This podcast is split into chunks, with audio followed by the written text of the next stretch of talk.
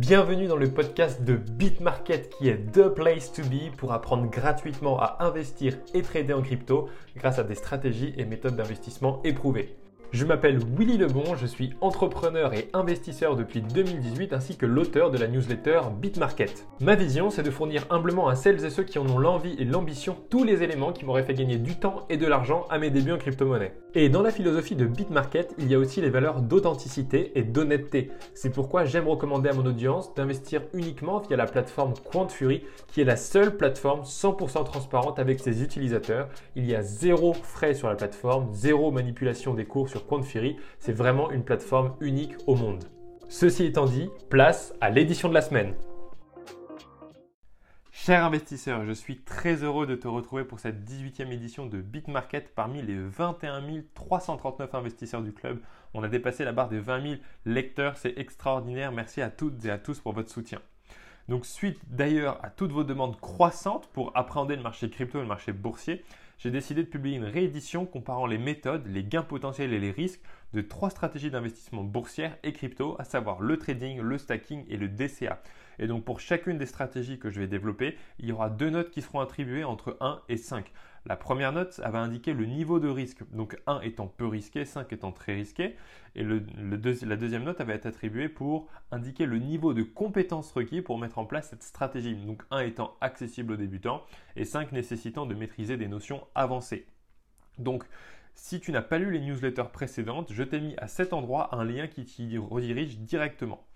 Et avant de commencer cette édition, je voulais te parler de QuantFury, qui est mon partenaire et qui est la seule plateforme au monde, et ça c'est vraiment objectif, permet d'investir et de trader à la fois en bourse et en crypto sans frais et sans manipulation des cours. C'est pourquoi moi je l'utilise à titre personnel pour tous mes investissements et c'est pourquoi je vous la recommande également. Et QuantFury offre à la communauté BitMarket jusqu'à 250 dollars en crypto ou en action à ton inscription. Donc il te suffit d'utiliser le code WILLY, W-I-2-L-Y et d'approvisionner ton compte. Et tu as également un tuto vidéo complet sur QuantFury, sur la plateforme, sur comment l'utiliser que je t'ai mis sur ma chaîne YouTube. Alors, sur cette édition, on a trois parties. La première, ça va être toutes les stratégies court terme, donc le trading de crypto vs le trading de bourse. Ensuite, on va avoir en deuxième partie tout ce qui est moyen terme, donc c'est-à-dire le stacking de crypto vs les dividendes en bourse. Et enfin, en troisième partie, on va avoir le DCA en crypto vs les indices en bourse. Alors passons directement à la première partie sur le court terme, le trading de crypto par rapport au trading boursier. Donc le niveau de compétence requis, il est de 4 sur 5 et le niveau de risque est également de 4 sur 5 parce que le, trading nécessite de maîtriser des compétences pointues avant d'être profitable sur une base régulière. Et pour maîtriser ces compétences-là, il faut évidemment pratiquer beaucoup et donc ça nécessite du temps. Donc le trading, ça consiste à anticiper les mouvements du marché en achetant et en vendant un actif sur une période relativement courte. L'objectif est évidemment de réaliser une plus-value sur cette transaction. Et donc quand on est trader, il est possible de gagner de l'argent dans les deux sens du mouvement, donc sur le marché haussier et sur le marché baissier. Donc sur un marché haussier, j'achète bas et je revends haut. Par exemple, j'achète un Bitcoin lorsque son prix est à 40 000 euros, je revends mon Bitcoin lorsque son prix à 43 000 euros. J'ai donc effectué un trade profitable de 7,5%, donc j'ai gagné 3 000 euros net en tradant sur QuantFury parce qu'il n'y a aucun frais. C'est pour ça que je dis net. Si vous aviez utilisé une autre plateforme, le gain de 3 000 euros n'aurait pas été net parce que vous auriez payé des frais sur ce gain. Ensuite, le risque, de trader sur un marché haussier, c'est que les cours descendent sous ton prix d'achat et donc ta position commence à être perdante. Dans ce cas-là, tu as alors deux solutions. Soit tu vends à perte avec un ordre appelé un stop loss ou un stop limit, soit tu gardes tes positions jusqu'à ce qu'elles redeviennent profitables si elles redeviennent. Et donc c'est cette deuxième option qui est la plus dangereuse parce que personne ne sait jusqu'où les cours vont descendre et pendant cette période indéterminée, mon capital est immobilisé et en perte potentiellement grandissante si les cours poursuivent leur chute. Ensuite, sur un marché baissier, tu peux shorter le marché. C'est-à-dire que tu vends à découvert en pariant sur la baisse des cours. Donc c'est-à-dire que tu vends un titre que tu ne possèdes pas, mais qui t'est prêté par une plateforme, donc la plateforme sur laquelle tu trades, en l'occurrence Quantfury, pour racheter ce titre à un prix inférieur. Donc c'est une promesse de rachat. Donc par exemple, le Bitcoin vaut 40 000 euros. À ce prix, tu empruntes un Bitcoin à Quantfury, donc la plateforme sur laquelle tu trades. Donc tu n'es pas propriétaire de ce Bitcoin, il appartient à Quantfury qui te l'a prêté. Donc tu vends ce Bitcoin au prix actuel de 40 000 euros, donc tu as bien 40 000 euros sur ton portefeuille. Le prix du Bitcoin baisse à 37 000 euros et là, tu décides de racheter ta position avec tes 40 000 euros que tu avais récupérés. Donc au prix actuel, en investissant 40 000 euros, tu obtiens 1,08 Bitcoin parce que 40 000 euros divisé par 37 000 le prix actuel, tu obtiens, 1,08 Bitcoin. Donc à ce moment-là, tu rends le Bitcoin qui a été prêté par Fury et il te reste 0,08 Bitcoin qui, au cours actuel de 37 000 euros, vaut 3 000 euros net. Donc tu as gagné également dans cet exemple 3 000 euros net parce qu'il n'y a aucun frais sur la plateforme Fury. Alors le risque de shorter, c'est que les cours augmentent et passent au-dessus de ton prix de vente, donc tu commences à perdre de l'argent. Ça s'appelle un short squeeze. Donc dans ce cas-là, tu as deux solutions. Soit tu rachètes tout de suite ta position au-dessus du cours auquel tu l'as vendu pour couper ta perte. Ça, c'est la première option. Et la deuxième, c'est que tu attendes que les cours redescendent, mais s'ils redescendent, il y a toujours cette condition. Et c'est cette dernière option qui est également très dangereuse parce que plus les cours montent, plus le prix auquel tu vas être obligé de, racheter ta position va être élevé et donc ta perte va être élevée. Donc à noter, ce prêt de titre, donc ce prêt en, réalité d'argent qui, qui, est utilisé par la méthode de short, mais aussi par la méthode des leviers qu'on verra un peu plus tard, évidemment sujet à des intérêts de remboursement qui varient d'une plateforme à l'autre. Par exemple, sur la plateforme Binance, tu vas payer 0,2% d'intérêt par jour. Donc sur 40 000 euros empruntés, tu vas payer 80 euros par jour. Alors que sur Fury, c'est là que vraiment la puissance de Fury rentre en jeu, tu ne vas payer aucun frais, même sur les frais d'emprunt. Donc il n'y a aucun frais, donc tu vas simplement rembourser la somme que tu as empruntée. Donc c'est du jamais vu dans la sphère financière. Ensuite, pour revenir sur la partie trading, il existe trois types de trading. Tu as le scalping, c'est-à-dire acheter et vendre sur une période de quelques secondes à quelques minutes. Donc par exemple, tu achètes à 10h36 et 10 secondes et tu revends à 10h37 et 30 secondes. Donc c'est un trading très dangereux parce que très exigeant. Seuls 1% des traders qui s'y risquent sont profitables. Ensuite, tu as le day trading, c'est-à-dire acheter et vendre sur une journée. Donc par exemple, j'achète à 10h et je revends à 16h dans la même journée. Et ensuite, il y a le swing trading, c'est-à-dire acheter et vendre sur une période de quelques semaines à quelques mois. Et donc, c'est ce que je fais personnellement. Et avec les bonnes méthodes, les bonnes connaissances en analyse technique pour bien comprendre les graphiques et les indicateurs et de la pratique, c'est un style de trading qui est évidemment très profitable. Et donc, pour connaître toutes les stratégies et méthodes de trading afin de comprendre en profondeur comment être profitable, tu peux consulter gratuitement tout mon travail et tout le dossier que j'ai réalisé sur la partie trading. Je te mets le lien à cet endroit. Ensuite, en bourse, la volatilité du cours des actions est relativement faible. C'est-à-dire que les prix fluctuent peu en comparaison aux crypto-monnaies. En crypto, il est courant d'apercevoir des variations entre 5 et 50% par jour, tandis qu'en bourse, on assiste plutôt à des mouvements entre 0,2% et 3% par jour. Et encore 3%, c'est vraiment des journées exceptionnelles sur la bourse. Donc les traders en bourse utilisent des leviers pour booster leurs résultats parce que la volatilité est trop faible. par exemple, si je prends un levier de 10 et que je réalise un trade de 1%, ma performance réelle est de 1% x 10, mon levier, donc 10%. Ça fonctionne évidemment dans les deux sens. Donc si tu as un levier de 10 et que tu perds 1%, tu perds en réalité 10% avec ce levier. Donc c'est pour ça que les leviers sont très dangereux parce que dès lors que notre position perd 100% de sa valeur, il y a un ordre de vente qui est immédiatement et automatiquement passé sur le marché. Donc tu peux tout perdre. Ça s'appelle se faire liquider. Donc par exemple, si je prends un levier de 20 et que les cours baissent de 5%, 5 x 20, ça fait 100%. Donc c'est-à-dire que la totalité de l'argent que j'ai investi va être liquidé. Et donc c'est dangereux parce que la volatilité, en crypto, elle est tellement élevée qu'il est inutile de prendre des leviers car les performances sont déjà suffisamment importantes. Les fluctuations boursières sont moins attractives, donc le recours au levier est une option pour augmenter sa rentabilité, mais c'est un outil qui est très dangereux que je ne recommande pas d'utiliser aux débutants. Seuls les traders confirmés et en plus à de rares occasions peuvent se permettre de trader avec cet outil. Et la cupidité te fera toujours perdre de l'argent. Je répète tout, le temps cette phrase dans mes newsletters, mais elle est vraie. Donc ne joue pas à des jeux que tu ne maîtrises pas encore. Et beaucoup de traders novices en crypto utilisent des leviers et se ruinent très vite car ils n'ont pas de règles d'investissement, n'ont pas de méthode, ils n'ont pas de stratégie, ils n'ont pas de money management sérieux et ils n'ont pas les, connaissances suffisantes et nécessaires pour être profitables sur une base régulière.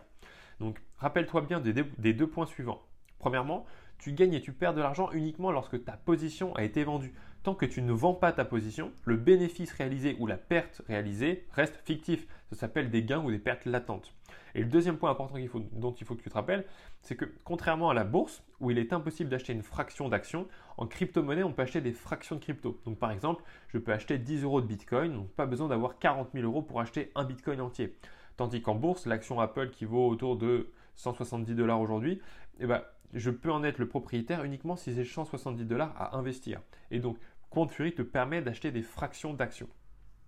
Donc passons à la partie 2 maintenant, donc la stratégie moyen terme qui est le stacking de crypto par rapport aux dividendes en bourse. Alors le niveau de compétence requis ici est de 2 sur 5 et le, niveau de risque est de 1 sur 5. Alors les dividendes, ça représente la partie du bénéfice d'une entreprise qui est distribuée aux actionnaires au prorata des parts qu'ils possèdent. Donc si je possède des actions Apple, je suis un actionnaire Apple. Et afin de percevoir des dividendes d'Apple, il faut que deux conditions soient remplies. La première, il faut que Apple réalise un résultat comptable positif sur l'année. Et la deuxième, il faut que Apple ait une politique de distribution de dividendes. Donc toutes les entreprises ne distribuent pas forcément des dividendes. Donc, un petit truc à savoir, c'est que les entreprises américaines redistribuent des dividendes tous les trimestres, donc ça veut dire 4 versements par an, alors que les entreprises françaises distribuent les dividendes une seule fois par an. Et pour te donner un titre indicatif, un ordre de grandeur, les, dividendes par rapport à leur rendement annuel sur le CAC 40, sur les entreprises du CAC 40, on est entre 3 et 7% sur l'année 2021. Et là, quand tu touches tes dividendes, tu as deux options. Soit tu utilises ces dividendes comme revenu passif, donc en les retirant de tes plateformes d'investissement vers ton compte bancaire. Donc si tu fais ça, ça veut dire que tu vas encaisser du bénéfice, donc tu vas être assujetti à l'impôt. Donc en France, il est de 30% sur les plus-values. Ça, c'est ta première option. Ta deuxième option, c'est pas de le retirer sur ton compte, mais c'est de le réinvestir directement. Donc tu réinvestis tes dividendes dans l'entreprise ou dans l'indice. Ça dépendra, on va le voir après, pour créer en fait un effet boule de neige. Et plus la fréquence de versement des dividendes va être élevée, plus la boule de neige va grossir vite. C'est pour ça qu'il est préférable de s'exposer en majorité aux entreprises américaines, parce que d'une, elles font des résultats qui sont plus importants, et de deux, elles versent des dividendes quatre fois par an contre une fois par an pour les entreprises françaises. Et donc là, je t'ai mis ensuite une méthode pour identifier les entreprises solides qui distribuent des dividendes. Alors, pour appliquer cette méthode, tu vas avoir besoin de deux sites internet pour effectuer tes recherches. Le premier, c'est investing.com et le deuxième, c'est morningstar.fr. Donc la méthode, va commencer avec le site investing.com. Il faut que tu crées un compte, c'est évidemment gratuit. Ensuite, tu cliques sur Outils dans la barre de menu et tu sélectionnes Sélecteur d'actions. Tu choisis les entreprises françaises et américaines et tu, tu, appliques ensuite les 11 filtres que je vais te donner après pour affiner ta recherche et identifier les meilleures entreprises. Alors le premier filtre, c'est de regarder si l'entreprise a plus de 5% de dividendes versés chaque année. Donc pour trouver cette réponse, tu vas sur investing.com, tu cliques sur principaux, ensuite tu cliques sur rendement de dividendes. Ensuite, le deuxième filtre, ça va être de regarder le PER, donc le Price Earning Ratio, et de vérifier qu'il est bien entre 3 et 14. Donc dans la newsletter, à chaque fois que j'énonce un filtre à regarder, je mets comment on y arrive. Alors le troisième filtre, ça va être la capitalisation de marché. Il faut vérifier qu'elle soit bien à plus supérieure à 500 millions de dollars, parce qu'on vise des entreprises qui sont too big to fail, donc trop grandes pour faire faillite. Euh, le quatrième filtre, ça va être de regarder le price to book ratio. Il faut vérifier qu'il soit bien inférieur à 4. Ensuite, cinquième filtre, ça va être est-ce que le taux de marge est supérieur à 13% avant impôt? Ça, c'est vraiment important pour vérifier que la profitabilité de l'entreprise. La, sixième filtre, ça va être l'entreprise, est-ce qu'elle a moins de 110% de taux d'endettement par rapport à ses capitaux propres? Donc encore une fois, je t'ai mis en dessous dans la newsletter comment tu parviens à cette information sur les sites que je t'ai transmis. Le septième filtre, ça va être est-ce que le résultat net de l'entreprise augmente depuis trois années consécutives? Si ce n'est pas le cas, tu mets cette entreprise de côté. Huitième filtre, est-ce que l'entreprise verse des dividendes depuis 5 années consécutives, c'est-à-dire qu'en fait elle a en réalité un résultat positif depuis 5 ans? Neuvième filtre, est-ce que la croissance des actions est supérieure à 5% depuis ces 5 dernières années? Ça c'est vraiment important pour mesurer la, profitabilité sur le long terme de ton investissement. Ensuite, la dixième étape, est-ce que c'est, elle est toute simple, c'est est-ce que tu comprends l'activité de l'entreprise? Parce qu'évidemment, il faut investir uniquement sur des actifs qu'on comprend. Et la onzième, ça va être est-ce que tu penses que l'entreprise sera toujours là dans 10 ans en fonction des analyses que tu auras fait de cette entreprise? Est-ce que tu penses que c'est un produit ou un service qui est suffisamment innovant, qui a suffisamment de valeur, qui, répond à un besoin vraiment important pour que cette entreprise soit toujours là dans 10 ans? Parce que ça, c'est vraiment une stratégie moyen-long terme. Donc si à travers ces 11 filtres, tu as au moins 8 questions auxquelles tu as répondu oui, tu peux investir sur cette action à dividende. Et en dessous de 8, ça devient plus risqué, donc je te conseille de mettre cette action de côté et de faire tes analyses régulièrement, peut-être tous les trimestres, pour voir si les résultats ont bougé. Et donc, parmi les 11 critères que je viens de t'énoncer, les plus importants, c'est le 1, le 3, le 5, le 6, le 8 et le 9. Maintenant, pour faire le parallèle avec les cryptos, en crypto-monnaie, il existe une stratégie similaire aux dividendes boursiers qui est plus rentable et moins risquée, qui s'appelle le stacking. Alors, le stacking consiste à immobiliser ces cryptos pour une période fixe ou libre en étant rémunéré en crypto pour cette action. Donc en immobilisant tes cryptos, tu permets de sécuriser le réseau et tu es récompensé en touchant une partie de tes, des frais de transaction à chaque transaction sur le réseau. Donc par exemple, j'investis 10 000 euros sur le Bitcoin quand son prix est à 40 000 euros. Donc j'ai par conséquent 0,25 parts de Bitcoin. 10 000 divisé par 40 000, ça fait bien 0,25. Donc j'ai évidemment conscience que le Bitcoin est rare, que la demande pour cet actif explose et qu'il y en a une quantité limitée en circulation. Donc je considère que c'est un investissement long terme que je souhaite faire fructifier pendant plusieurs années. Donc l'idée, ça va être de le stacker sur une plateforme centralisée par exemple, qu'on appelle la CeFi, ou alors dans des protocoles de finances décentralisés qu'on appelle la DeFi. Donc, suivant les plateformes et les conditions que tu choisis, tu peux obtenir entre 2 et 10% de rendement pour stacker tes bitcoins. Donc, pour l'exemple, on va prendre 8% de rendement annuel, attention. Donc chaque année, je vais gagner 0,02 Bitcoin. Parce que je te rappelle que j'ai acheté pour 10 000 euros de Bitcoin, j'en ai 0,25 parts. Donc 8% de 0,25 parts, ça fait bien 0,02 Bitcoin par an, soit 800 euros au prix actuel de 40 000 euros. 40, prix actuel dans l'exemple, hein, parce qu'actuellement il est beaucoup plus bas. Donc étant donné que le prix du Bitcoin augmente année après année, la valeur des parts que je touche chaque année augmente également. Si dans 10 ans, un Bitcoin vaut 1 million d'euros, c'est une estimation que j'ai faite, c'est toute une démonstration que j'ai faite avec cette estimation, que je, te mets le lien vers cette démonstration. C'est une estimation qui est probable et réaliste, donc Cathy Wood, qui est la CEO de Ark Invest, euh, partage. Bah, ça veut dire que avec un Bitcoin à 1 million d'euros, tu auras touché réellement sur 10 ans 0,2 parts, parce que tu touches 0,02 parts chaque année, donc au bout de 10 ans, tu auras bien 0,2 parts de Bitcoin. Mais 0,2 parts de Bitcoin à un Bitcoin à 1 million d'euros, ça fait 200 000 euros. Donc 200 000 euros, si tu annualises ce retour sur investissement, ça te fait 20 000 euros par an donc c'est un investissement qui est ultra profitable. Donc là, tu comprends l'intérêt du stacking. Donc il y a plusieurs avantages au stacking. Le premier, c'est que c'est 100% passif. Donc il n'y a aucune intervention humaine qui est nécessaire. Tu reçois tes rendements tous les jours ou toutes les semaines en fonction des plateformes que tu choisis. Tu n'as pas besoin d'attendre une fois par trimestre ou une fois par an pour toucher tes revenus complémentaires, comme c'est le cas pour les dividendes. Donc si tu investis 10 000 euros sur une crypto X, que tu stackes à 20% par an par exemple, tu toucheras tous les mois 166 euros supplémentaires. Tu n'as pas besoin aussi de t'assurer que l'entreprise crypto sur laquelle tu investis réalise un bénéfice pour te rémunérer, à l'inverse des entreprises cotées en bourse pour toucher tes dividendes. Les rendements proposés par le stacking sont majoritairement supérieurs à ceux proposés par les dividendes d'entreprise en bourse. Et enfin, le stacking te protège de la baisse des cours. Parce que si tu stacks une crypto, par exemple, qui te rémunère 20% par an, et que son cours, le cours de la crypto, baisse de 10%, tu es toujours gagnant. Alors pourquoi? Parce que si les cours baissent de 10%, alors que toi tu touches 20% de rendement, la perte, elle est inférieure au rendement, au rendement que tu perçois. Donc ton rendement joue le rôle de protection contre la baisse des cours. Par contre, à partir du moment où la baisse est supérieure au taux de rendement, là tu perds de l'argent. Donc stacker offre une vraie protection de ton capital jusqu'à un certain seuil il est vraiment important de stacker des cryptos dont tu comprends la valeur ajoutée et sur laquelle tu crois sur le long terme. Donc le stacking, il s'opère à la fois sur les cryptos classiques dont le prix fluctue parce qu'il est fonction en fait de l'offre et de la demande comme le Bitcoin ou l'Ethereum, mais tu peux aussi faire du stacking sur des cryptos stables qu'on appelle des stablecoins dont le prix ne fluctue jamais. Donc les stablecoins sont des crypto-monnaies qui sont indexées sur le cours de monnaie fiduciaire comme l'euro et le dollar. Donc, par exemple, tu as l'USDT, l'USDC, l'USDT que je ne conseille absolument pas, le BUSD, euh, l'euro T et le DAI. Donc, si tu investis par exemple 10 000 euros aujourd'hui sur l'une de ces cryptos, dans 6 mois, tu auras toujours 10 000 euros car le cours de ces cryptos est stable. Un USDT aujourd'hui vaut 1 dollar aujourd'hui et vaudra aussi 1 dollar dans 6 mois. Donc il y a très peu de risque de perte en capital parce que ce sont vraiment des cryptos stables. Il y a quand je dis très peu de risques, ça ne veut pas dire qu'il n'y en a pas. Il y en a tout de même. Il y a par exemple un risque qui est inhérent au cours de la monnaie. C'est-à-dire que si l'euro perd de sa valeur par rapport au dollar américain, ce qui est le cas actuellement, ton pouvoir d'achat aux États-Unis va chuter. Mais c'est exactement la même chose que si ton argent était resté en banque. Donc ça, c'est vraiment propre à la monnaie, pas propre à l'investissement. Ensuite, propre à l'investissement, le risque, c'est un risque de dépeg. Alors le dépeg, c'est quand un stablecoin perd sa parité avec le dollar américain. Ça veut dire qu'un USDT, par exemple, ne vaudrait plus 1 dollar, mais vaudra par exemple 0,6 dollars. Donc, c'est-à-dire qu'il a perdu de la valeur. Et si il perd de la valeur, ton investissement perd également de la valeur. Donc, pour éviter ce risque, il faut utiliser des stablecoins qui sont bien backés par des assurances et qui sont audités régulièrement. Donc, les meilleurs stablecoins, c'est l'USDC et le BUSD actuellement. Et là où ça devient particulièrement intéressant, c'est que les rendements annuels de stacking sur les stablecoins sont très élevés. C'est environ entre 8 et 12% avec des plateformes de CeFi, donc de finances décentralisées, et ça va entre 20 et 50% avec des protocoles de finances décentralisées. Alors c'est des produits, la finance décentralisée, qui sont complexes à utiliser et sur lesquels les risques sont beaucoup plus importants, mais néanmoins, ce sont tout de même des euh, des stratégies que tu peux utiliser pour un petit pourcentage de ton capital.